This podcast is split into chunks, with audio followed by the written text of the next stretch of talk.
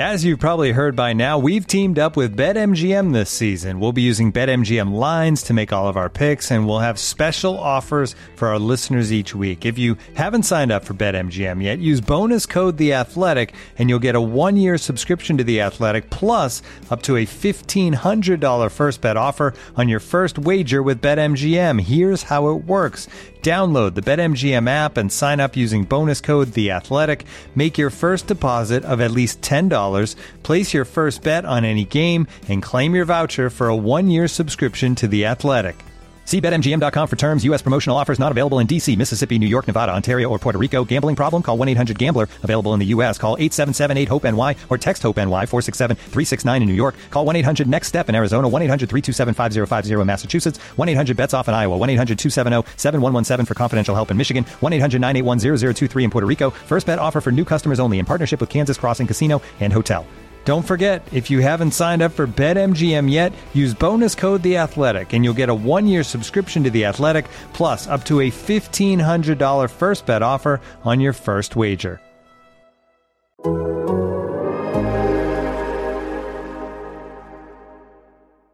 Hey everybody, this is Taylor with a quick word of warning up front. It seems like about 30 seconds into the show, uh, I think something bumped my mixing board and the audio increased. So there are times in this episode where I'm going to sound a little distorted, a little bit louder than normal. Just wanted you to know that we are aware that that was an issue. It will not happen again. It shouldn't impact your listening enjoyment too much. If it does, I apologize. Uh, but again, it just sounds a little bit distorted here and there. Just wanted to make people aware of it so that we didn't get a bunch of tweets about it. Uh, but with that said, I hope you enjoy today's episode with myself and Mr. Ryan Bailey.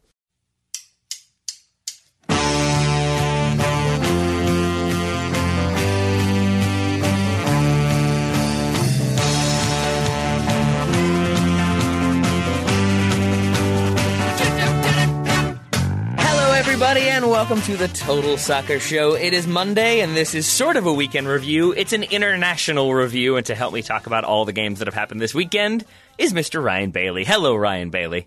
Hello, Tate. You know what? In this life, we only get 52 weekends in a year. And gosh darn it, I love those international break weekends. Aren't they the best? Aren't they wonderful? Yes, yes, yes, fun. I do not always enjoy the first international break of the season, nor the second one. This was our first one, though it occurred in November. But this time around, I found that even weirder because of COVID, because of the closed stadiums, because of the questions of like, does this really need to be happening? I think some games did more so than others. Was this an odd break for you, Ryan?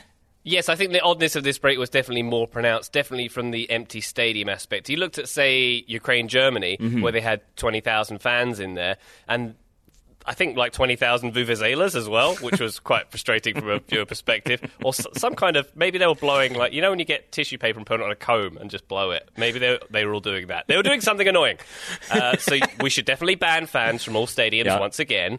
Um, no, in, in seriousness, like that, that was that was fairly comforting hearing fan, fans in that stadium again. But then, like La Bombonera, Yep. where Argentina played Ecuador on Friday, that I think is the strangest stadium I've seen yet without fans. To see that stadium, which is usually you know shaking from side to side, with no one in it, it just felt very odd, and it all felt very training gamey, didn't it? It did. I know what you mean, both in terms of the the quiet being slightly odd, but then also, I guess I never realized how many stadiums are built for, like, obviously for fans to be in them, but to look right only when fans are in them. And to your point about La Bombonera, there are just like walls and, and divisions that exist there in order to keep fans apart and to have, like, allow for standing, but allow for people not to get crushed. And when you don't have people there, it just looks weird. It looks like weird walls and lines that don't necessarily need to be there, but obviously are because when you have fans, they're necessary. So some of that architecture, I think I also wasn't quite aware of until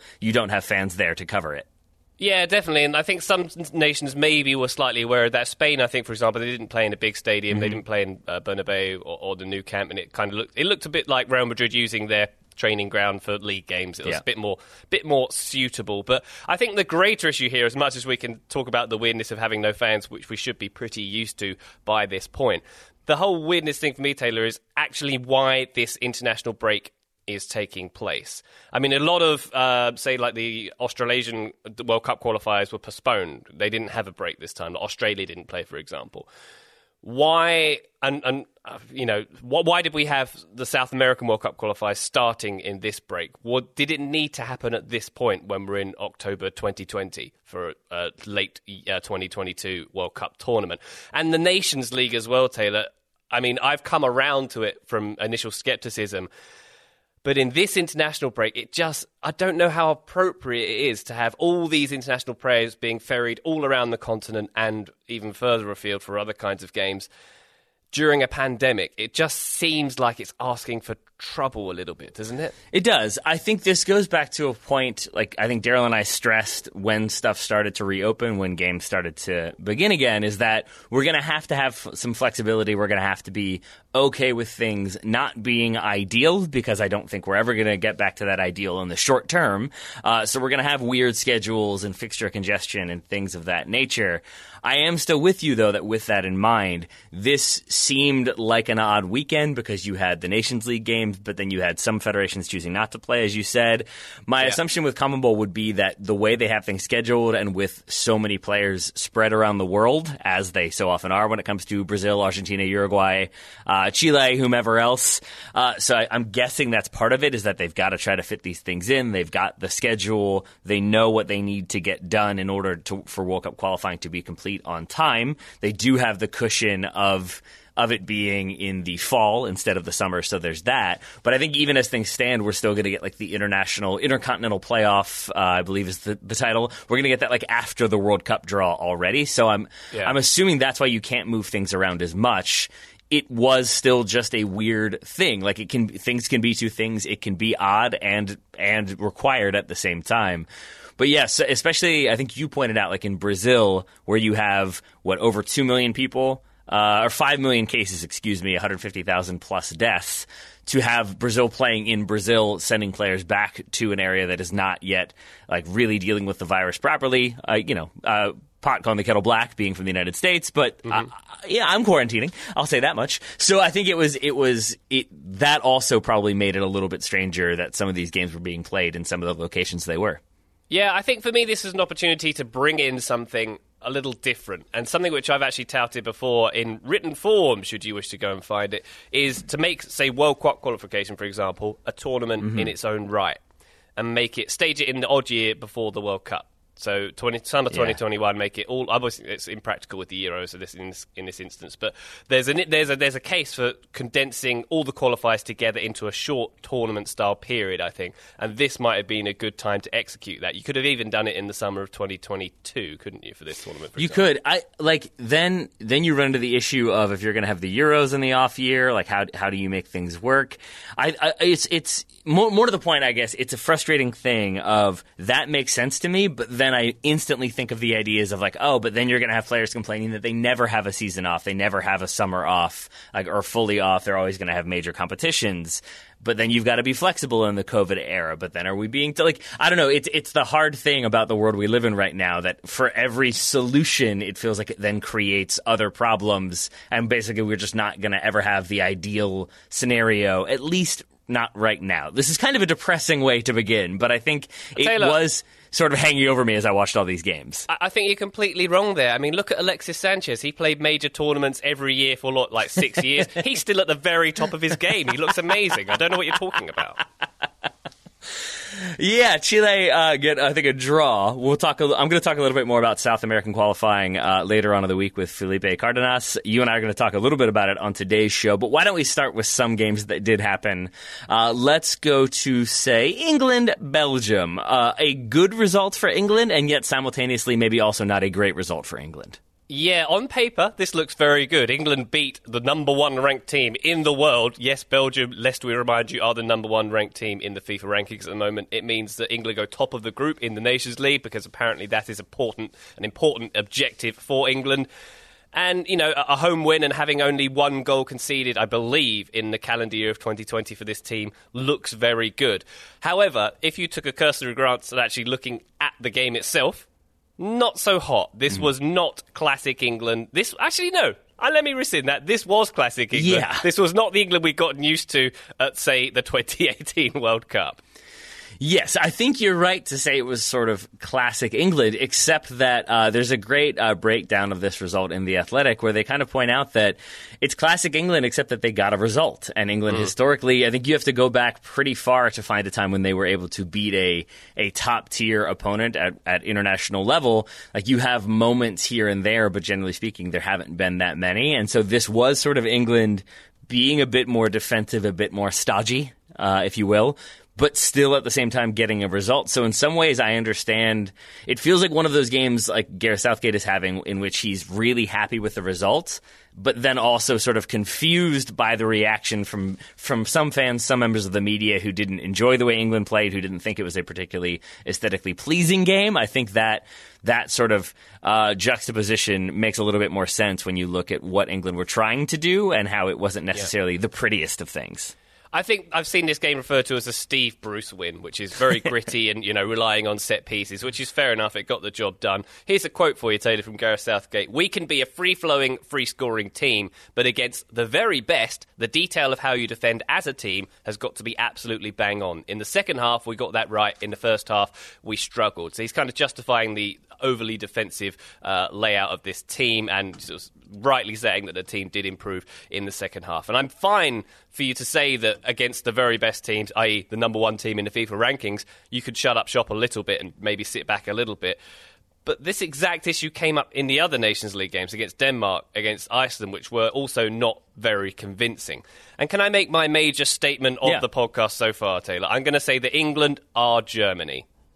Interesting. So you have won the World Cup and you're uh, looking like a cohesive team with lots of talented players? Yeah, we, we make wonderful automobiles. Uh, no, we, we did avoid um, England becoming Germany in, around 1945. I mean this more in the soccer sense, in the, the basically the same formations, the same under fire managers, the same Dow play, the same repetition of uh, uh of player positions. So, so, so, look at England starting three right backs, only having one left footed player on the field, uh, not an outfield player, uh, and doing that three four three or three four 2 1, I suppose you could call it, but not really using the wing backs as wing backs and having players not really in their most comfortable natural positions. Then you go over to Germany, same formation, yep. basically a 3 4 3, 3 4 2 1, and basically five centre backs and not using wing backs as you should do, and having a manager under fire, and having sort of a consensus among the fans, Taylor, that both both teams won this weekend, but maybe a loss would have been better for the long term future of those teams because it might have caused some more action. Both managers sort of uh, arguably not up to the post, uh, which is a very tough thing to say about Jogi Löw having achieved what he's achieved. But there's a sense uh, which we can get to when we talk about that game later that he might be uh, a little past it. Um, but go- going back to England, I think I think that you know the idea of playing sort of defensive dour soccer uh, and using a formation which has the potential to be used in a sprightly attacking way, but not doing so was the issue. So to clarify, because I think I misunderstood you in the beginning there, when you're saying England are, are, did you say the new Germany or just England are Germany? They are Germany. One and the there same. We are. Okay, that my, that was my mistake. Then I apologize. So you're basically saying the criticisms that you could levy on one, you could maybe extend to the other right now. Richtig, yeah. Yeah. I think my the difference for me is that England aren't Germany. uh, oh. we're, we're doing a lot of innovative uh, podcasting here. uh, but just that, like, England haven't had the kind of success that Germany have had. Yes, the 2018 World Cup does not go well for Germany. It goes better for England. But I think historically, obviously, the number of World Cups won would indicate that. I think Germany, there is more reason in my mind to be frustrated with this current team, especially if you are German. Whereas with England, I do think this is still Southgate experimenting and trying to adapt. And when we talk about like evolution of teams, I think there's always this idea that they're evolving to this next level of being this really exciting creative team. And i don't necessarily think that's always true. I think especially in the international game you can be evolving towards an ideal tournament team. Jonathan liew writing for the guardian made this point really well that this felt like a team that weren't there to impress and play this really sophisticated brand of attacking pretty soccer. It was to win a tournament game, and that's why you go back three. You put Harry Winks and Jordan Henderson in front. You play a lot of center backs, as you said, and it feels like a dress rehearsal for playing defensively against a team that you expect to have a lot of the ball and create a lot of chances. And to mm-hmm. some extent, that's how this went down. England may be fortunate with the penalty decision to get back into it, but I think that's where Gareth Southgate is probably feeling optimistic that they're able to nullify this aggressive attack from Belgium, the number one ranked team in the world. I think that's probably where he's feeling more optimistic than, say, Jogi Löw uh, in Germany's win over Ukraine. That's fair enough. And to, to kind of go on that angle, eh, there's sort of a, Germany have a reputation of not playing wonderfully in friendlies, if we can call this a friendly. They certainly treated the last Nations League not super important, having been relegated from it. Yikes, even though they're not relegated anymore because they changed it and the Nations League's a bit of a sham. But hey, there we go. That's another conversation. But I think my point is, Taylor, England and Germany being one and the same, if you look at where they are in October 2020, neither of them seem terribly close to doing some damage at Euro 2021. I think Portugal and France seem kind of quite far ahead of them. Is that fair to say? It is. I, I, would say this though, like like like not to be stick in the mud here, but I think if if we're getting good soccer at the next Euros, then yes, they're far off. But if this is a preview of the type of soccer we're going to get, which is you're going to have a lot of players coming off of a rough season, a compact and yet somehow lengthened season because of the number of games. I think you're going to have injuries, you're going to have fatigue. Mm. I have a sneaking suspicion that the next Euros are not going to be particularly fun. I think it's going to be a lot of defensive games where, like Belgium in this game, didn't have Eden Hazard. They're missing a few other key players. I think that's a probably good insight into how this team is going to look come the Euros. I think that's going to be the case for a lot of teams. You're going to have fatigue. You're going to have players injured or not, like, or left out of the squad entirely. Again, we'll talk about that when we talk about Germany. But if this is a sign of what's to come of sort of stodgy defensive soccer where you're putting people behind the ball, you're making your opponent beat you, you're looking for the counters, you're looking for individual performers to shine, then maybe England and Germany are positioning themselves well. If we're still going to get some teams playing good soccer, cohesive attacking soccer, which I think we will, then I'm with you that maybe they're a little bit further back than they would like to be. Is that is yeah. that a fair way to kind of break it out? I think the TLDR of what you just said there was things are going to be great, but not great to watch. Maybe. Yeah. yeah. um, but on that note, there's there's something else that bothered me about this. It's the whole debate about Mason Mount getting in the team over someone like Jack Grealish. And this is something we've seen for decades, for absolute decades in the England team. This reticence to field a maverick player, to field a creative player. It would have been nice to have someone, and at least as an option, having Jack Grealish there um, as a creative outlet. But we've seen over the years that can, you could probably name only a couple of really creative players who made it with the England side. Paul Gascoigne, I can think of, for example. And you think of players like Glenn Hoddle, uh, uh, Matt Le Tissier. It's, t- it's telling how players. far back you're going, first of all. Well, yeah, exactly. Though there is that, but yeah, Matt, Matt Le Tissier, one of the best Premier League players of all time, played a, a, couple of England games. Rodney Marsh, going back even further, extremely talented, only a few England games. These kind of maverick number 10 ish uh, skillful players don't ever get given a chance in this team, which likes to be a bit more conservative in its approach. And I think that's it's a little disappointing to see that continuing with this game. Where, where would you like so? And maybe it requires an entire formation change. But say we stick with the Southgate three four three slash five two three, uh, which had Rashford on the left left side, Mason Mount on the right, Dominic Calvert Lewin up top. Where where would you like Jack Grealish to get some minutes to get some opportunities, or do you think it requires Southgate changing things up to get him into that team? Couldn't it not just be a straight switch for Mount? I suppose that, that's what I'm asking. So you, you think because I guess that's the confusing thing, right? Is if we're talking about like, oh, he's not making time for a, a young, exciting English attacking player, but we're then putting in Grealish at that like instead of Mason Mount. Like that I guess that's what I mean is that I think that attack doesn't necessarily give you as many opportunities to get a lot of those promising youngsters in. So to some extent it always necessitates leaving out a few because of the defensive approach.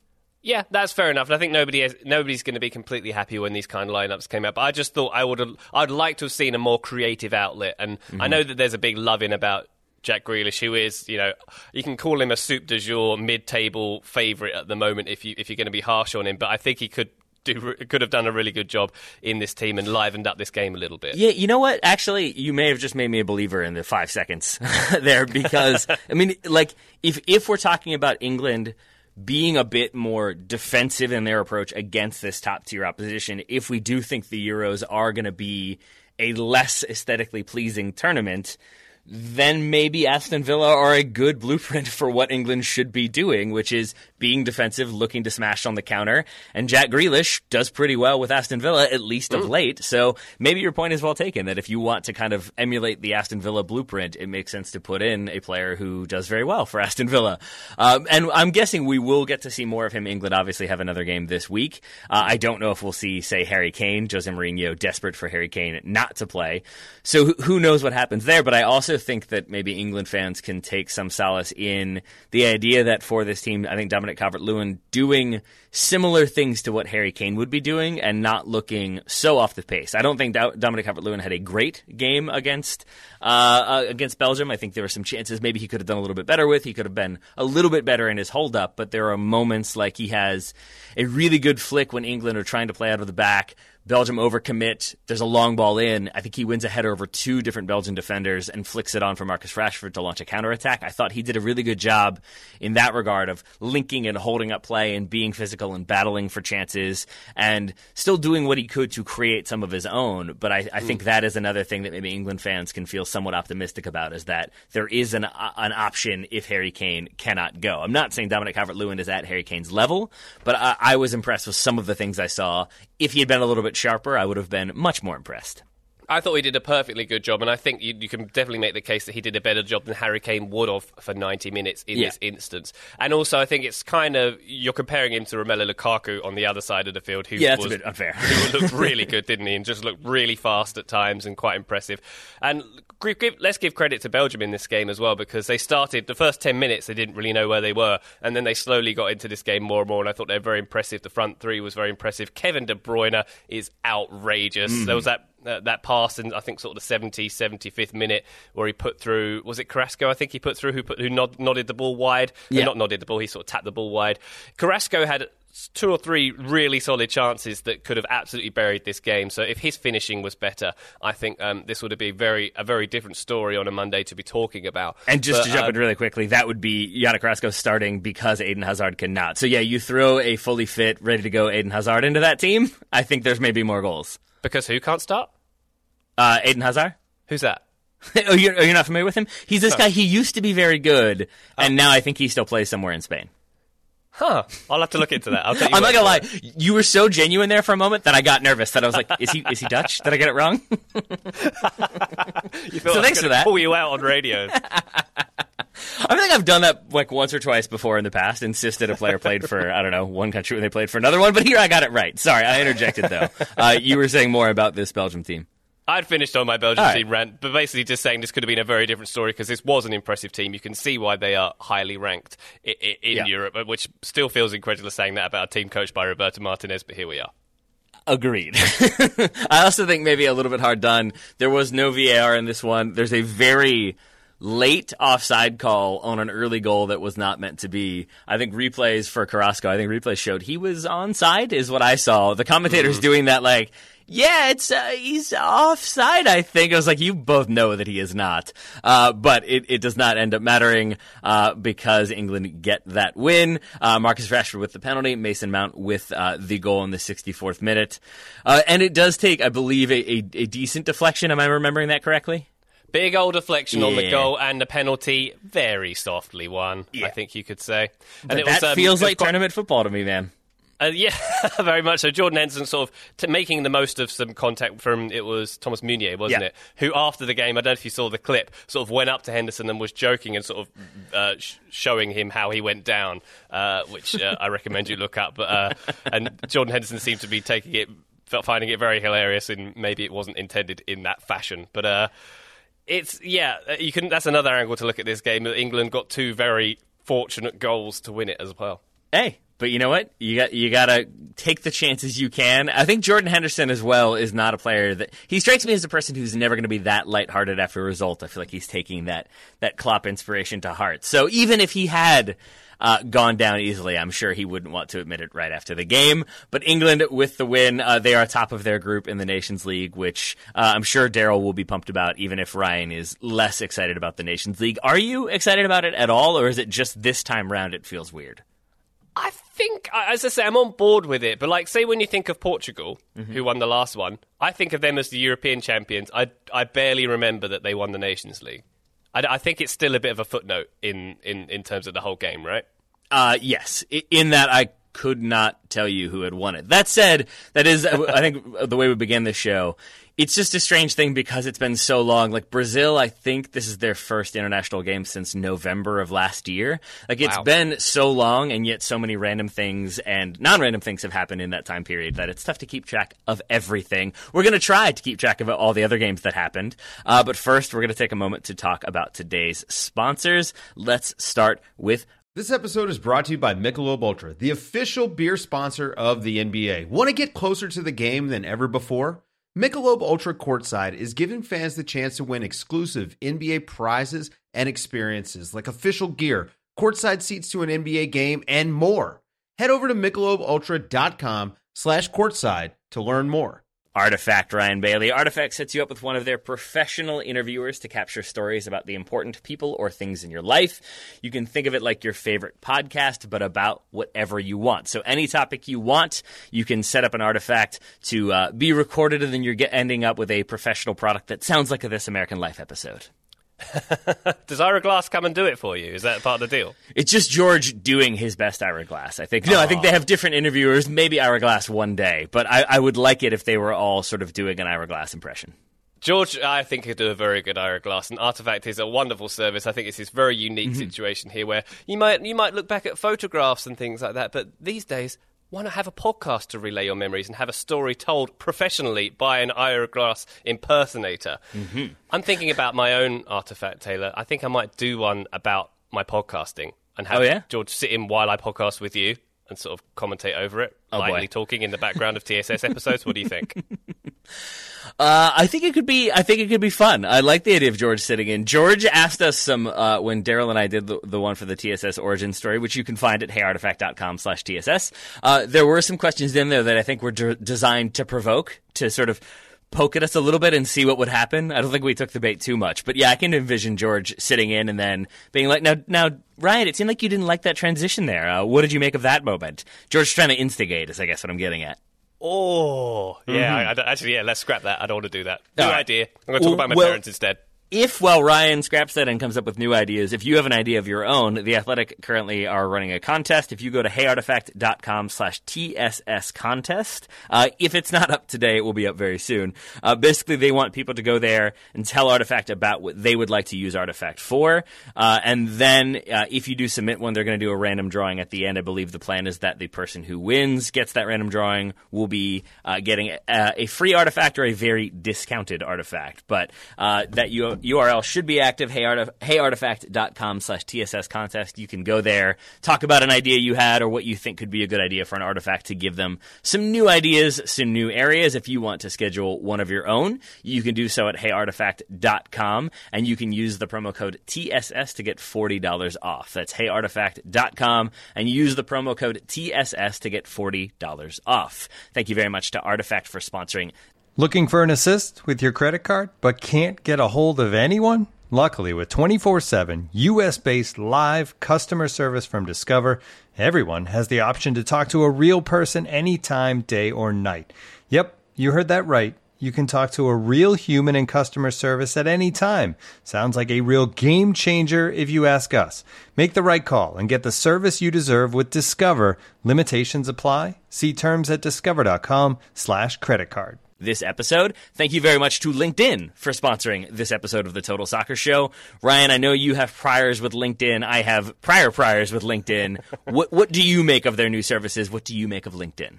What I find, Taylor, is that small businesses have unique needs, and despite the current uncertainty, one thing that remains unchanged is the importance of having the right people on your team. When your business is ready to make that next hire, LinkedIn Jobs can help by matching your role with qualified candidates so that you can find the right person quickly. And I can attest to this, Taylor, as a user of this here service. I think of all the job sites, and I'm a I'm a freelance person. I do tend to look around at what opportunities are out there, and LinkedIn Jobs I really think is the best because it tailors automatically when you pull up linkedin.com slash jobs it tailors all of the uh, job offerings to your location and to your experience on your linkedin profile. So it's done all of the input work for you and you can change the location if you want to move somewhere else.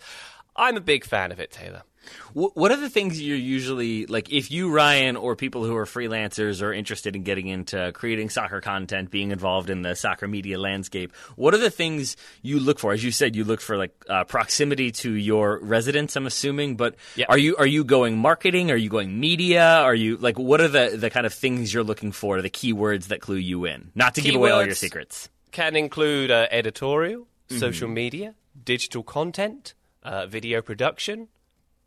But not soccer? podcasting because I'm very happy in my podcasting role right now. Oh, that's and all good. those kind of things are the ones you can look for. All right. You can look for those. And when your business is ready to make the next hire, you can find the right person with LinkedIn jobs. You can pay what you want and get the first $50 off. Just visit linkedin.com slash TSS. Again, that's linkedin.com slash TSS to get $50 off your first job post. Terms and conditions do apply as they are wont to do. But thank you to LinkedIn for sponsoring this episode. Ryan, let's get back to the weekend that was some of the international break. We've I alluded a lot to Ukraine 1, Germany 2. Should we talk about that one for a moment?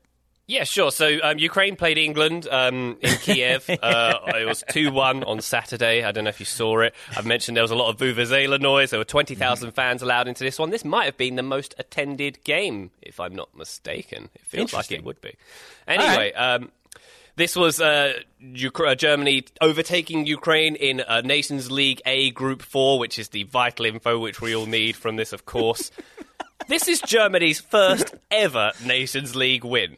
And this once again makes a mockery of this competition a little bit because you might remember Germany in the last Nations League were relegated from uh, the top uh, top flight from Group A. Uh, Croatia, Iceland, and Poland were also relegated, but hey, they all got a do over because they expanded the uh, the League A uh, from 16 teams to 12 teams, uh, thus uh, really giving a wonderful boost to the credibility credibility of this competition, and the integrity as well. So Yeah. Germany back in it, uh, getting their first win in this competition. Also, one other note I'll say off the top: I'd forgotten that Andrei Shevchenko was Ukraine's coach, and it was delightful to see him. See, that's the type of thing that like I do love about the international break, and I think w- was even more on display here because of the the gap we've had with some of these teams. That like, oh right, Shevchenko's around. That's exciting. That's a fun thing to see. Um, I thought this game was really interesting because I watched it not knowing the sort of background of Germany and the current situation of Germany, and it felt mm-hmm. like a very standard road international that Germany playing at Ukraine in the COVID times. It's not the most impressive result. They're not tearing the doors off or anything like that, but it's kind of workmanlike. They get the result. It's two to one, and yeah, it's all fine. I mean, like, and even this is how far removed I was that I was like, I mean, and they're doing this without Thomas Muller. I'm assuming that's due to fatigue, and then kind of remembering after the fact with some of the criticisms that came in that no, he has just been removed from the squad. Jogi Löw Yeah. no longer calling him, no longer calling Boateng or Mats Hummels after 2018 suddenly this result, which looked like, yeah, okay, they got a result, good stuff for Germany. You look at it in that context and in the context of former national players like Schweinsteiger making some comments, and suddenly it's a weird thing where they're still being Germany, you're still seeing them get results here and there, but there is this idea that Jogi Löw has maybe gotten a little bit long in the tooth. Yeah, I think it, it, there is this. We, we we know what Germany are like. We know that you know they've won a World Cup without basically having a striker, and mm-hmm.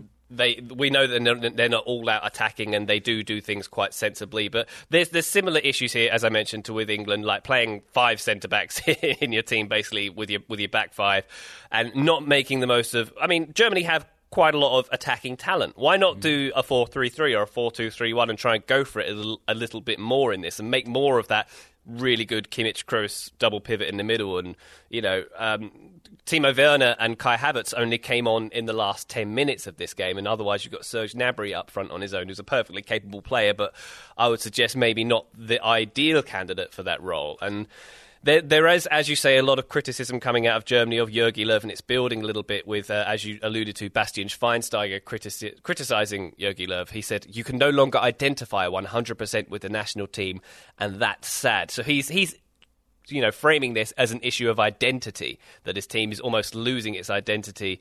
And Jogi Löw, maybe his time has come. I mean, it sounds like sacrilege to say it after everything he's achieved, as I said earlier in the show, but I don't know, Taylor. What do you think? Do you think that they could do a little fresh lick of paint? Maybe a, certainly a manager with a slightly more edgy haircut than Jogi Löw's got. yeah, uh, the, the turtleneck and helmet hair look like I think before we started recording, I said it reminded me of Anton Chigurh if he wore a turtleneck. It, it looks good when you're like sort of young and vibrant, and you're the young upstart, and it's like oh everyone's wearing the same thing. You have a uniform. It's Steve Jobs. You don't want to have to think about what you're wearing. Yeah. You just want to think about the results on the pitch. Yes, there is a moment where it's like oh we're still still still doing that? Like suddenly it does look a little bit outdated. That's more of a wardrobe selection issue. So, to me, I, it looks like Taylor. If if the movie Anchorman had a librarian in it, that would, that would be him. He'd be playing it. And it would have to be a German librarian. That is the way they would go. So yes, I think that's a great shout. Uh, the other part of Schweinsteiger's quote that I thought was also pretty revealing. I would have liked to see one more player in midfield or up front. I would have played with four at the back instead of five. That would be good for the game. Uh, yeah, and then the results aren't as they should be. The attractiveness is lacking a bit. I think there's been a lot of of the idea that uh, Hansi Flick was a Jogi Löw assistant, that now he's mm. with Bayern Munich. There used to be the narrative that like maybe Jogi Löw was Jurgen Klinsmann's genius in 2006. I like that now it's Hansi Flick was Jogi Löw's genius. And there's been much speculation that maybe they should just play the same way as Bayern Munich. I think the thing there would be you said Serge Gnabry started up front for Germany in this game. They don't have Robert Lewandowski. He plays for Poland. I don't mm. think that you can do what Bayern Munich do and not have Robert Lewandowski in there. They certainly don't have Thomas Muller for reasons I already mentioned. So I think that that's sort of just an oversimplification. Not saying that you did, you did that, Ryan, but some of the analysis be, has been like, well, you have the best club team in the world, just do what they do. Yeah. But I think that that fundamentally does not work for Germany. So I think this is Jogi Löw trying to figure it out. The analogy that I think fits better in my mind is Lucien Favre at uh, Borussia Dortmund that they can consistently do well. They consist and they can blow some teams out of the water. They can have big results against big opposition, and yet there are still just those moments of like, but this doesn't feel like as good as it could be. This doesn't seem as though they're playing at that next level that they need to be. Maybe it is time for a change just to get this team functioning at 100% capacity as opposed to 80% capacity. So that's maybe the argument for why there should be some change, coupled with what I think they still aren't getting particularly good results. Uh, prior to this result, three straight draws against Spain, Turkey, and uh, Switzerland. The Turkey result, they concede goals in the dying moments. So there is that kind of idea that maybe we need somebody to come in with fresh ideas, with a fresh look for the team, reintegrate some players that have been frozen out. All that to say, I don't think it's going to happen because I don't think that they're going to want to get rid of him before the Euros. And I think even if the Euros go poorly, I don't know if you, Germany, can sort of change things on the fly with the World Cup following that next summer. I, I honestly think that even if things don't really drastically improve for Germany, we're going to see Jogi Löw at the 2022 World Cup. Yeah, and it, it does seem like I mean they could have they could have pulled the trigger after the last World Cup, couldn't they? It was mm-hmm. a Tony Kroos free kick goal away from being a pretty big disaster, if my memory yep. serves me correct, on Germany's campaign there. But we look at this game, Taylor, and let's be fair to Germany, they'd have lots of chances. Uh, Ukraine's goalkeeper uh, made a lot of great saves in this game, yep. and I believe he's maybe their fourth choice because if you're following the narrative uh, in their midweek game, they had to include their 45 year old retired goalkeeping coach in the squad because uh, they lost their other three uh, three first choice keepers uh, testing positive for COVID. So stepping up in a big time was was um, mm-hmm. was Ukraine's goalkeeper, but Bushchan? this is he also, but see, then he also drops the ball onto the head of Goretzka for the for the winning goal, yeah. or what proved to be the winning goal. So even with a strong he, he didn't have a perfect one because he did very much cause that goal and uh, had a big boo boo, but otherwise was pretty good, I would say. But let's let's uh, you know this is this is a Ukraine side who got absolutely tanked seven one by mm. France. Mm. This is basically a Ukraine B team, and yep. Germany are just effectively scraping by them, and that by any measures of the German national team is not good enough. Yeah, I, I mean, I, I, understand. I understand that point as well. I kind of forgot that they got tonked as badly as they did. I would say that one maybe not that big of a difference, but that is them playing away to France. It is still, I believe, roughly the exact same shape of a kind of a, a defensive four one four one. Mm. And so with those, like outliers put into place, I think that you're not wrong. That a, a, France team that comes out in a back four with Olivier Giroud and Anthony Martial and kind of go at Ukraine and try to be attacking and proactive get seven goals. So maybe we can still look to France to play some exciting soccer, though their results this weekend maybe not necessarily indicating that. But so yeah, I think if you if you do sort of look at those two results, maybe that does strengthen the argument that Jogi Löw needs to freshen things up or try some new things because it worked for France. It didn't really work so well for Germany freshen things up, try some new things, and we're not just talking about the haircut, Jogi. No, we're not. Although we can talk about that too, because although you, you definitely also should do that, yes. but so, what do you think, Ryan? Would you like to, if you were suddenly the head of of the German FA, would you be like aggressively investigating other coaching options? If I was the head of the German FA, and God willing, I will be one day, Taylor, then probably I would. I think I think you're right in saying that now's not the time because you have to give Jurgen Löw this this uh, this process through to at least the Euros, which you know without COVID maybe he would have been taking a walk by now. Um, yeah. So I think it, I think the, the decision has to be made next summer now because it would be too much of a mess to change it now. They're not Spain. They're not changing their coach two days before a tournament or anything like that. They're too organised for that. All right, all right. So we'll see what happens there. Let's stick with France though for a moment because France do destroy Ukraine seven to one in that friendly. Uh, that was what, what, Yeah, I guess last week, uh, October seventh. Dates are all meaningless. Time is all meaningless. What circle. did you make of their game uh, against Portugal? Uh, this was, I believe, the most even game of all time. This was the World Cup champions against the European champions. You know, the billing for this one's pretty good. Did you see the stats? Uh, they're all like what the exact same. 10 shots each, three shots on targets each. Possession 49 51 in Portugal's favour. Passes 572 to 580, Portugal's favour. Pass accuracy 86 to 88 in Portugal's favour. So Portugal edging this one on the stats by the narrowest of margins. Um, the, the, I don't know. What did you think of this game, Taylor? It was. It was. I thought Portugal looked very good. I thought they looked annoyingly as if they're probably going to win Euro 2020 good. I think that was my main takeaway from this game. What what makes you feel that way? Because given what we've already said about what the Euros could be and how it tends to be teams that I mean you look at Portugal's last Euro championship and it is a mm-hmm. like it's a, a, a, team, I would say, not necessarily built around the superstars. Worth remembering, Cristiano Ronaldo is not like on the field when the final whistle goes when they win when they win the title there. I, so I take your point, but did you see that level of grit and that level of fight in this Portugal team? Uh, hang on, Ronaldo wasn't on the field, but he was coaching them. He did. He, was. he did assume roles of the co- head coach when he when he got injured. So let's not forget that. Poor, I, I poor think, Fernando you know, Santos. we, we, saw. Uh, yeah, we saw. Um, uh, that that previous Portugal team and, and Portugal teams of old sort of grinding out wins, almost Steve Bruce style, as we've mentioned uh, previously here. But it just seems that they've they've added a lot more flair to this team as well, and they're very solid. They're very well organised. I could just see them just grinding through a tournament. They're a good tournament team, aren't they? They are. There's still Pepe there. Don't worry, folks. Pepe will never Pepe not be there. Pepe He's 37 years old. He sure is. It. And I think he's captaining uh, Porto now. It's incredible stuff. Uh, Pepe is still looking as athletic as ever. And if we're going to talk about the centre backs, Ruben Dias, yeah. Uh, very encouraging performance for Man City as well because he, he looked he looked like he was uh, in control. Absolutely, and I think that that back line, the midfield, the the front line, even Rui Patricio in goal, I think it is a Portugal team that I would say it is a, it is a little bit different than the last uh, Euros team because to me they're better like across the board. Yes, Ronaldo's older. Yes, Pepe is older, but João Felix starts this game is if not starting to find form, is still just an incredibly promising player that has already gotten that big move. We'll see what happens there. But Bernardo Silva playing on the right side with Cristiano, Cristiano Ronaldo on the left. William Carvalho still there. Danilo Pereira in the middle. Bruno Fernandes, lest we forget, a part of this Brazil, uh, Portugal team as well. Yeah. Definitely not Brazil. So I think to some extent, I look at this result as like the two teams that I would not be surprised meeting in the final, and then we Again. see how that final could go with some very, very good attacking teams, but very good defenders looking to balance each other out, but not looking to overcommit.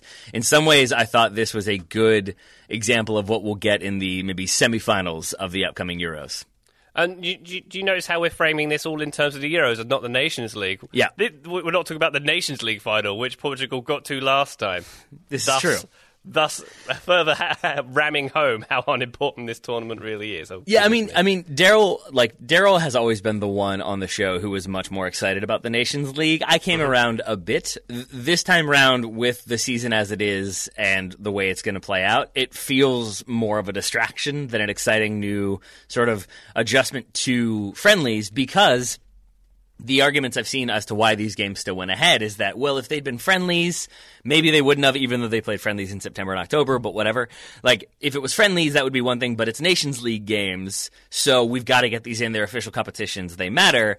Except that the weird thing about the Nations League in the first place was to remove meaningless friendlies. So, so, so to some extent, it's like, well, we have to play these because we said we have to play these, is essentially yeah. the argument in my mind. That that I think you've got it in a nutshell there. Yeah, definitely, and maybe some uh, some out of the box uh, non Jogi Löw haircut thinking could have uh, changed that situation. But here we are. and to give a note on France as well, I thought you know this was an impressive performance from them as well. They defended very well. I enjoyed watching Benjamin Pavard charging up and down. Uh, Mbappe and Griezmann forced a couple of really good saves, but I'll say Mbappe particularly was controlled by Dias very well in this game as well. So this was pretty even affair, as the stats can attest to, and just as I say, a further showing that this Portugal team can go toe to toe with anyone.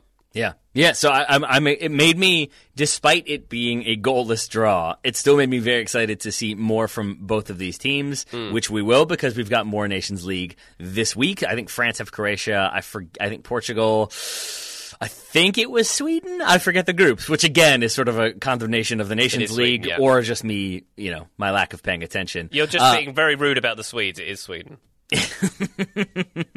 Don't forget them. I, I never would. I never could. Let's talk one more game for a moment. Uh, Ryan, you had Poland, Italy in the show notes, but I'm wondering if you have more than maybe one minute uh, of content to say. Uh, so this sentence is: "This game appears to have been a waste of everyone's time." Was that a minute? did I get it? So what do you mean? I didn't see this game. What did you uh, not enjoy about this one? Uh, I, uh, full, full, disclosure, I only watched the uh, extended highlights of this one. It just mm-hmm. seemed like there was a lot of complaints from Roberto Mancini about a bad pitch that this was being played on, a bad field. It seemed like Italy struggled to create chances a lot in this game, and just just uh, you know, we only get so hour, so many hours in our wonderful weekends in this lifetime, Taylor, and mm-hmm. this was ninety minutes that maybe wasn't best spent for those who attended.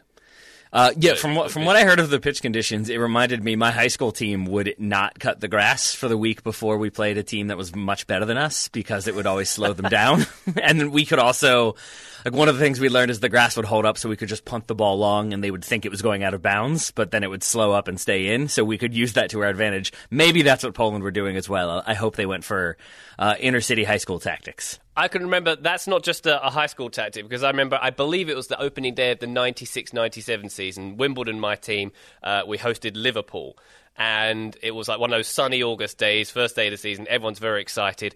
But when we got to the stadium and we saw the players warming up, we noticed that the grass looked really long. Like literally, it was like almost coming up to like half of where the ball was when it was being passed.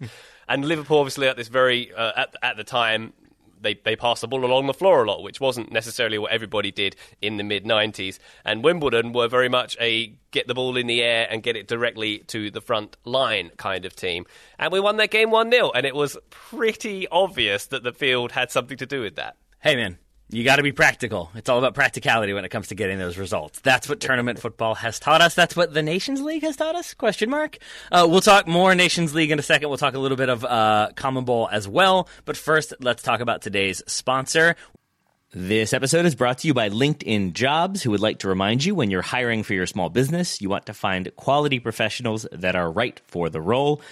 You don't want to end up with Ryan Graham and Joe. Just kidding. Just kidding. Very much just kidding. Because I was very fortunate to have the three of them all join the show. And I had existing relationships with all three of them that allowed me to know that they could handle the, the, the, uh, the amount of work that would be required, that they could be diligent in their tasks and be very effective on mic. And they, all three of them are.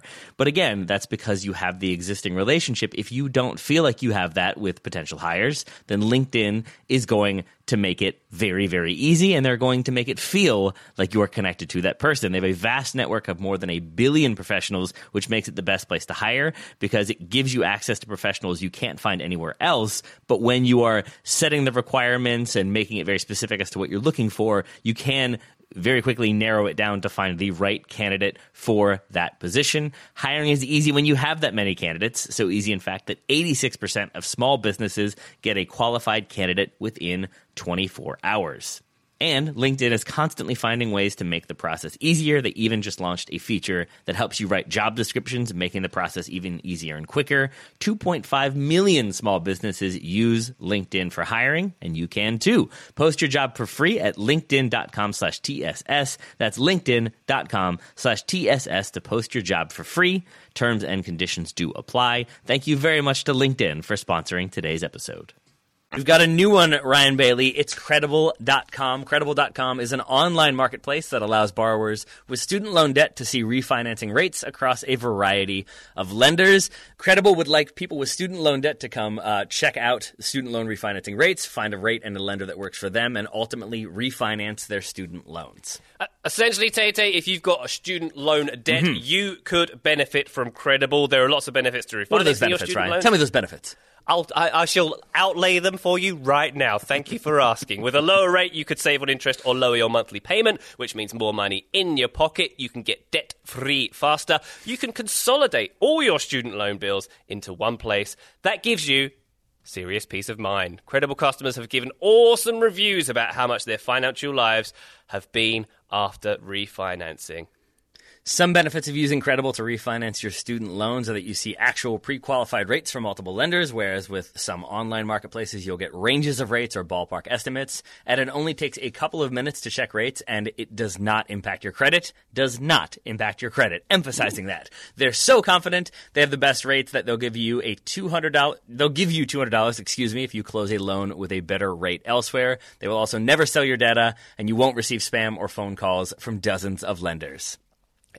Well, how do we do this, Taylor? How do we get involved in this? I'm going to tell you right now. Please You've got do. to visit credible.com slash TSS. That's C R E D I B L E dot com slash TSS. Almost like a chant there. and then you can refinance your student loan via Credible. And once again, as Taylor said, they'll give you a $200 gift card. Fill in a few pieces of info to check what rates you are eligible for. Again, that's credible.com slash TSS. Refinancing your student loans and starting to save couldn't be easier. Credible.com slash TSS, baby. Uh, message from Credible Operations Inc. Not available in all states. Terms and conditions apply. Visit credible.com slash TSS for details. Thank you to Credible for sponsoring today's episode. Today's episode is brought to you by our old friends, Mack Weldon. Wouldn't it be nice if we could have things both ways, like a zero calorie cheeseburger, internet ads in March that weren't just reminders to do your taxes, a dog that never needs walking after midnight when it's cold, a Manchester United that is consistently good instead of their current scattershot approach? Well, we tend to think of clothing as an either or situation as well. People think looking sharp means starchy Oxfords and stiff chinos rather than effortless comfort. But it's possible to have it both ways. Mack Weldon makes timeless apparel with modern performance fabrics for guys who want to look and feel sharp without sacrificing comfort. From their light as air underwear to innovative anti odor tees and versatile yet comfortable pants, Mack Weldon has a full range of clothes that never go out of style. I got a few things recently, including a long sleeve polo, which I love, uh, maybe the most comfortable t shirt, which I also love, and my new favorite sweatpants, the Ace sweatpant. It's exactly what I described above comfort and versatile, but still stylish. It's the type of sweatpant I can wear to pick up my kids from daycare and not think, I'm now wearing sweatpants in public. The other parents will judge me. Now I just think, judge away, nerds, because you will never be this comfortable unless you're also wearing a pair, in which case, high five. Mack Weldon is not flashy. It's just classic, always in style, and made from the world's most comfortable performance materials. They're designed to fit both your style and the demands of modern life. So get timeless looks with modern comfort from Mack Weldon. Go to mackweldon.com and get 20% off your first order with promo code TSS. That's M A C K W E L D O N dot com, promo code TSS to get 20% off your first order. Thank you to Mack Weldon for sponsoring today's episode. Thank you to Roman for sponsoring today's episode. Talking about erectile dysfunction is not easy. Usually we just brush it off or blame ourselves, saying things like, I lost my mojo. Austin Powers like inspired a whole generation of people to say, to explain anybody, away their issues. Does anybody ever say, "I lost my mojo, baby"? Like, would not not think of Austin Powers. I I don't think so. I feel like you would have to put the English accent on it, or at least you know, like put on some glasses or snarl your teeth a little bit. Uh, but the key point there would be that we kind of explain it away. People explain it away, not realizing that it's a more common issue. It's just a slightly awkward one to talk about, which is why it's sometimes awkward to do these ad reads. But with Roman, it's easy to talk about it with a real healthcare professional who can prescribe real medication. It's simple, safe, and totally discreet. With Roman, you can get a free online evaluation and ongoing care for ED, all from the comfort and privacy of your own home. A Privacy. healthcare professional will work with you to find the best treatment plan. If medication is appropriate, Roman will ship it to you with free two-day shipping. Uh, so go to getroman.com slash TSS today. That's TSS, and then you should do it today. Uh, if approved, you'll get $15 off your first order of erectile dysfunction treatment. That's getroman.com slash TSS. Getroman.com slash TSS. Thank you very much to Roman for sponsoring today's episode of The Total Soccer Show. Ryan Bailey, let's stay with uh, the UEFA Nations League for a moment. Shall we talk about Spain? Sure. All right, Spain, but but not Switzerland is I guess what I'm getting at. Spain with a one 0 win over Switzerland. Another result similar to Germany that was like good on paper, a good result in a challenging time, but it doesn't necessarily inspire. Is that a fair way to phrase this one? Yeah, I wouldn't say this is a terribly inspiring game. Uh, this one, the, when whenever Spain plays Switzerland, it always reminds me of that first game of the 2010 World Cup when uh, Switzerland beat Spain 1 0. and we were like writing off Spain. And then they did something rather special in that tournament, it turns out. So this wasn't quite the same story in this one, the uh, score going the other way. Uh, what else are we going to say about this game? I liked seeing um, Ansu Fati uh, getting a start, and also Adama Traore got um, got on the field for this one as well. Although not, as ESPN FC noted, at the same time, so on the same flank. So that would have been interesting, maybe to see them both play together. But uh, I don't know, not a not a super exciting game. This one. I thought you were pumped about Sergio Ramos, man. So, Graham? I thought you were pumped about Sergio Ramos. Well, I'm always pumped about Sergio Ramos, obviously. There was one moment which uh, kind of highlighted how brilliant Sergio Ramos is. The what, How would you describe that tackle, Taylor? Is it a, a backstop tackle, a, a, a reverse think, heel like- tackle?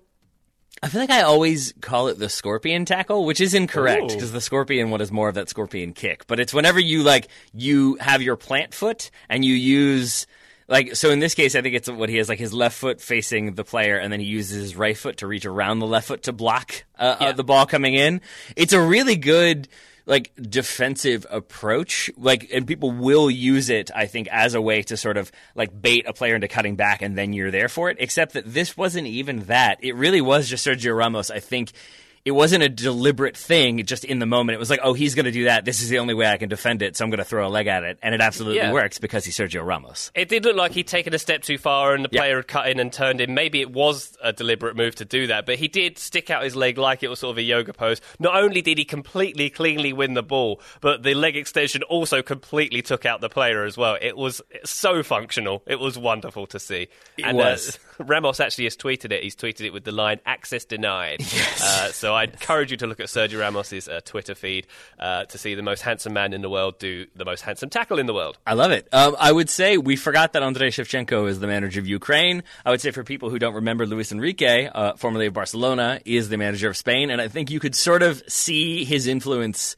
in the way this game played out because it's uh, Spain counter pressing, pressing high up the field, forcing uh, Sommer, uh, the Switzerland goalkeeper, into a bad pass. Slash Granit Xhaka loses his footing. Spain uh, capitalized very, very, very quickly. Uh, Mikel Moreno picks up the ball, plays it into Mikel uh, Oyarzabal, who it's a really good finish. Just turns in, I believe, one time finishes it across his body into the into the far corner, Yeah. and that's in the 14th minute. And kind of from that point on you could see that Spain, like, all right, now you have to come beat us, and we're not going to make that easy. So I felt like Spain were, were, were decently good in possession. They don't, in my mind, create that many more like clear cut chances. That this, it's not the type of game that should have ended four 0 but was only one 0 But I think for Spain, it was a sort of comprehensive victory, if not necessarily the most inspiring. And then you have like the other pieces being added, as you said, Ansu Fati, but then Adama Traore comes in, uh, looks looks like Adama Traore and does Adama Traore things and has an instant impact in creating a little bit of a spark. So I think there are also reasons for optimism uh, if you are a fan of Spain. Yeah, there are reasons for optimism, but also I'd say maybe let's counter that with some reason for pessimism. As you say, there was some good counter pressing to start with, but they did kind of sit back on it for a lot of the game. A lot of the sort of things we've criticised Spain for recently, you know, having lots of possession but just doing lots of fairly meaningless sideways passes, not trying to pick out those players going forward, not enough sort of players who would take on uh, other players 1v1, which is maybe where Fati and Traore are, are exciting additions. But, uh, you know, it, it just seems like there was a lot of uninspiring passages of play. Let, let me put it like that. Not not super positive play from Spain, but it was functional because it got the job done. And one other interesting observation, I'd say, Taylor, is the lack of Real Madrid slash Barcelona players who currently make up this Spain team. So we had what Busquets, Ramos, Fati, and Sergio Roberto. Mm-hmm. That, as a percentage of players coming from the two best teams in Spain, is quite low, I would argue, from recent years. What was what was the number again? So it would be Busquets, Ramos, Fati, and Sergio Roberto. So mm-hmm. starting, what was it, two of them? Yeah. Wow. That's a sign of the times for sure. I wanted to ask you a question about inspiring football. For like you said, this wasn't so inspiring from Spain. What does that look like to you? Is it is it a lot of the ball? Is it a lot of chances? Is it a lot of goals? Is it individual performances? Like what makes a a a, a, a performance at this sort of competition inspiring to you? Uh, to me, it's less making the passes not be less sideways and backwards, and Mm-hmm. making a bit more pen- have, doing more with the possession, being more penetrative with the possession. That makes I sense, think is yeah. what, it, what is what defines it for me. Maybe that's me being a bit of a luddite and not understanding the Spanish art project here. Here's but, the uh, thing, though, man. Because how much more do you have to say about this game, by the way? Very little.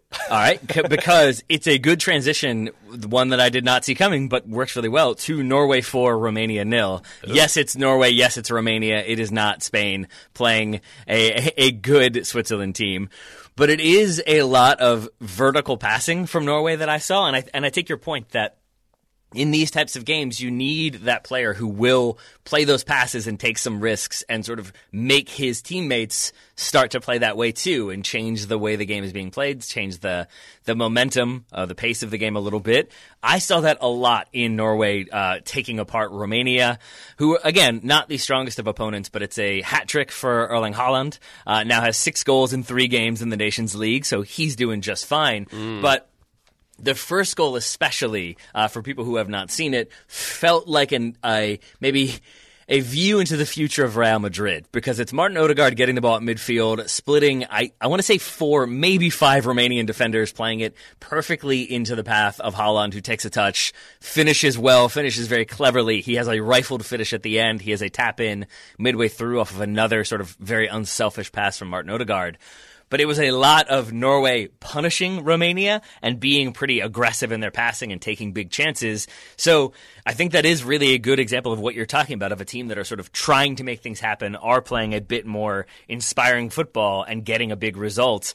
It made me excited to see what Norway do, both in the Nations League, but more specifically uh, in the Euros to come. Yeah, definitely. I've always had a soft spot for Norway uh, for various reasons. But if you look back in Norway's history, they are traditionally a very direct team. When they were under, say, Egil Olsen in the 90s, it was always, this is like the Christmas tree formation, always always playing the long ball, always getting it forward to the, to the, to the big front man. Erling Haaland would have fitted that system very well indeed. Um, so it, it's, that sort of continued with them here. And as you say, a pretty good performance from Erling Haaland, getting a, a few assists with uh, Martin Odegaard as well. That's a nice, neat little combo. And I didn't really frame it as a, a, a future of Real Madrid situation, but you are bang on there. Right? It, it it just feels like if they continue to perform the way they were, I would not be surprised if that continues to turn Madrid's head a little bit of like, okay, we got Odegaard in there. He's our, he's the number ten. He was wearing the number ten shirt on the day. Uh, but and I should also say, like, not to just give credit to those two players, the big names. Uh, Alexander Sorloth gets a goal, plays very well. Sander Berge starting in the middle for Norway. Uh, Ajer, I never know quite how to pronounce uh, his name, the central defender, but I do my best. There is a lot of talent in that Norway team aside from just those top two performers. Because we do often get those teams that have one or two huge players, Poland looking in your direction with Lewandowski, but don't have the pieces necessary to help them perform more consistently. Uh, that that's with Poland being one of the top seeded teams, I think, at the 2018 World Cup. But I think you get what I mean. Uh, with Norway, I think they've gotten more pieces and more pieces coming through. That uh, yeah, I'm I'm I'm pretty excited to see where they go. I'm assuming that we'll get some promotion from them, but who knows? Who knows what will happen? But we'll be back to talk about that if and when it does occur. Let's spend our final little bit of time together, Ryan, on this day talking about CONMEBOL. That would be my delight. I suppose. CONMEBOL? a- I never quite know how to pronounce that one. CONMEBOL. So is it CONMEBOL? CONMEBOL. Yeah. All right. Uh, should we talk Argentina? Should we talk Brazil? Where should we start? Dealer's choice, sir. Let's go the big results. Uh, Brazil 5, Bolivia nil. Although Argentina, Ecuador, uh, 1 0 win for Argentina, also a good result. But Brazil, oh boy, I, I felt like this was a direct parallel to Neymar playing against bad teams in Ligue 1 with PSG and Neymar playing a bad team in CONMEBOL with Brazil because he, he had some fun in this one. Brazil felt like had a lot of fun in this one. And again, this was another sort of instance of a lot of established names, some names that I was like, oh, right, yeah, that person's Brazilian. And then some names I had never heard of, but all coming together to destroy their regional opponent 5 0. Yeah, and on the oh yeah, that person is that nationality. By the way, Joshua King coming on for Norway. That one always gets me. But uh, Right? getting back to Brazil and this five 0 win. Yeah, lots of very familiar names on here, mixed with some less familiar for for uh, us Western soccer viewers. But a, a- pretty enjoyable game, particularly from Neymar's perspective. As you say, didn't get on the score sheet, but got a couple of assists. Some really, really good interplay between him and both Coutinho and Firmino, Firmino as well. I think the third goal, the Firmino goal, was a delightful little pass through from Neymar to, to make that one happen. So that was a. Uh, it just looked like they were having a really good time out there in this one. Uh, and then I would say that the emergence of Aston Villa again, Ryan Bailey. We're, we're, we're seeing Villa just have impacts all over the place uh, because Douglas Luiz involved in this game. I think I'm correct in saying gets an assist, or at the very least is heavily involved in the build up to one of the goals.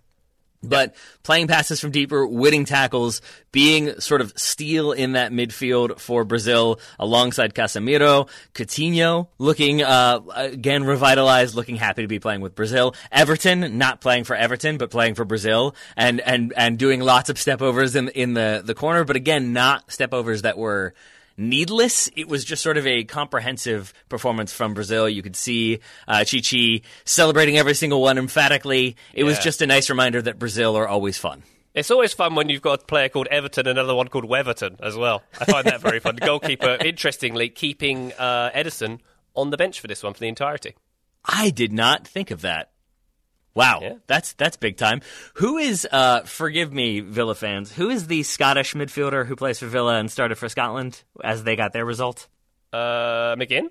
Yes, John McGinn. I'm just saying England need to follow suit because Scotland play of, of a key performer for Villa, they get a result. Brazil do the same, they get a result. I guess England still got the result, but maybe that's where the Jack Grealish come, comes back in. Put put a Villa player in and you win. That's what we've learned this past weekend. Just put a Villa player in it. That's the way you do it. Argentina did not play a Villa player, but they still won. Uh, this is one of those where I it seemed a little bit to me like maybe they're a beneficiary of their not being fans in the stadium because this did not feel again like a very impressive game. It wasn't the most fun to watch. I think part of that was the way ecuador chose to approach it which was being very very physical and knocking argentina around. But I did wonder, it being 1 0, if we would have gotten some boos, if there would have been less happiness about this result, if it had been a full stadium as opposed to an empty one. I think that's a fairly certain likelihood. Yes, I would say so. Yeah, but uh, uh, getting a, getting a one 0 win here from the penalty spot as well. Who else but Lionel Messi stepping up for this one? Was it a four three three they were playing here, Taylor? I think it was, wasn't it? Yeah, it was something approximating that. It's always tough with that like front three of like, is it a 4 3 1 2? Is it a 4 3 2 1? But yes, roughly it was that shape, yeah. Well, I think that worked. It seemed to work out pretty well Mm-hmm. from, from the uh, extended highlights I watched. This is another one. I must confess, I didn't watch the full match. But another observation: Ecuador's kits are lovely. Those blue shoulders. Oh, Yeah. serve me The- up some of that. And if we're going to talk about. Mm-hmm. kits, by the way, uh, I'll go back to Portugal. What can we have a discussion, a very brief discussion about those Portugal kits? The white with the green and red stripes, which are only on the front. I couldn't decide whether it was really bad, like Christmas wrapping paper, or I really liked it. What did you, uh, did you stay d- divided or did you come away with a, an answer? I'm still divided. I'm still there's a there's a there's a Portugal kit dichotomy running through me this instant. I don't. I don't hate it. Although you know, we know horizontal stripes make you look a little bit wider, and for international footballers who who want to look svelte at all times, maybe, maybe that will will be a thing that holds them back. But no, I think I like the uh, the the accents. I like throwing in the random like the green in there with Portugal. I know that is like one of their uh, usual colors, but the dominant white with like like like lines of green and lines of red. I'm I'm into it. I'm less into as long as we're going with the the kits Germany's just because to me it routinely looks like Spa- uh, France's uh, historic one. Like the the white with the lines, it just looked a little bit French to me. And there were moments when I was like, "Oh, France! Oh, wait, no, this is Germany. This is not France. I'm confused again." That might just be me another being World silly. War II joke, but I'll leave it out this time. Um, I would say Ecuador's uh, kits were maybe inspiring. They're defending less so. I just wanted to call out Pervis uh, Estupiñán. I think is how you pronounce that one. Estupiñán. Uh, he was the one who conceded the penalty uh, that led to the uh, the penalty for uh, Lu- Luis Suarez. Nope, Leo Messi. Uh, Lucas Ocampos taken out there.